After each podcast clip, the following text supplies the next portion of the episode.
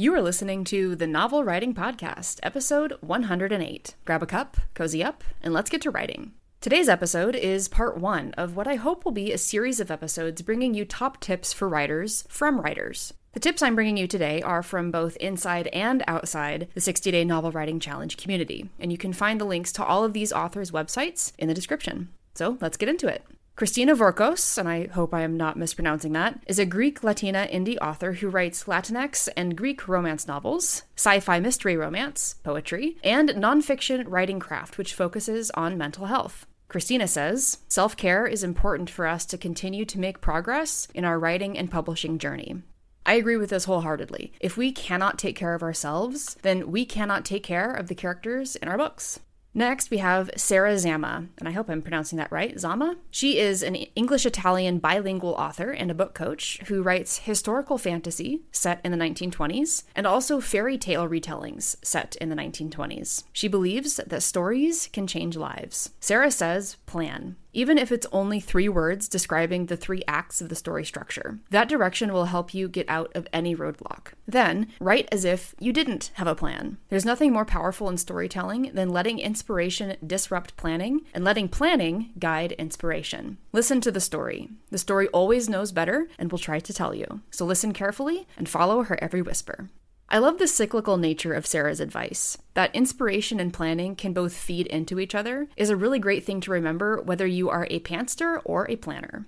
Next, we have Sidney Raven, who writes psychological novels with a strong plot and some spice. Her book, titled Bruises, was released in the Netherlands in 2023, and it's coming out in the United States in May 2024. Sidney says, ask many people at the same time to beta read your book. Give them a list of questions with space for open remarks. Every remark you get more than once from different people is gold. Work on that first before you hand it out to new people. Oh man, I, I just have to say, having a list of questions for beta readers is invaluable as an author. If you have never had beta readers before and just hand your manuscript over to them without instructions, you are unlikely to get good feedback. I actually regularly share my beta reader instructions with clients as an example of what they should be asking their beta readers. Next, we have Beth Savoie, who is an author of British murder mysteries set in Canterbury, England. She believes that there is very little that can ruin you. Things like missed deadlines and mistakes in your book, those can all be fixed.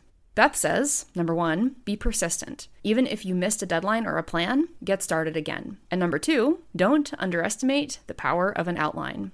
You can listen to episode 104 to hear more about Beth's journey as an author. Next, we have Stefanie Parks. She writes young adult and middle grade fantasy. She recently wrote a top 10 tips on the subject of her submission for the British Fantasy Society. Stefanie says, write what you love. Don't try to jump onto any trends or write what's currently fashionable. It's unlikely to be your authentic voice, and the reader will pick up on that. Stick with the genre and the themes that you love to write. So, something I have always fallen back on is the advice to write what you love, and this falls right in line with that. To write what you want to read. That's actually how I ended up with a super mega long Harry Potter fanfic story, and also how I ended up with my own fantasy series. So, there is a lot of truth to that advice. Next, we have Ellia Wollaston, and I really hope I'm pronouncing that last name correctly. She writes fantasy and Western novels, which is interesting because we have another person who writes fantasy Westerns, although I don't think Ellia writes fantasy Westerns, just fantasies and Westerns separately, so that's kind of interesting. Ellia says, make time for new experiences, to meet new people, try new things, visit new places. Nearly everything you do and feel ends up on the pages of your book in one form or another, and your writing becomes more relatable because of it. I love this advice. It reminds me of the line from The Hobbit, where Gandalf tells Bilbo that the world is not in his books and maps. It's out there, meaning he has to leave his hobbit hole to experience it. I think as authors, we enjoy being holed up in our houses, writing the things that pop into our head, but often the solution for writer's block is to get out there and experience the world. And lastly, Shanna P. Lowe is an author of middle grade fantasy and young adult fantasy. Her motto is to be perfectly imperfect. Shanna says, little fires each day can prove more productive than waiting for a bonfire of motivation every once in a while. A hundred words, or even a sentence, of writing every day is better than nothing. Shanna hits the nail on the head with the definition of progress. We don't have to write a thousand words a day for it to mean something. The smallest bits of progress, no matter how small, can take us toward our goals.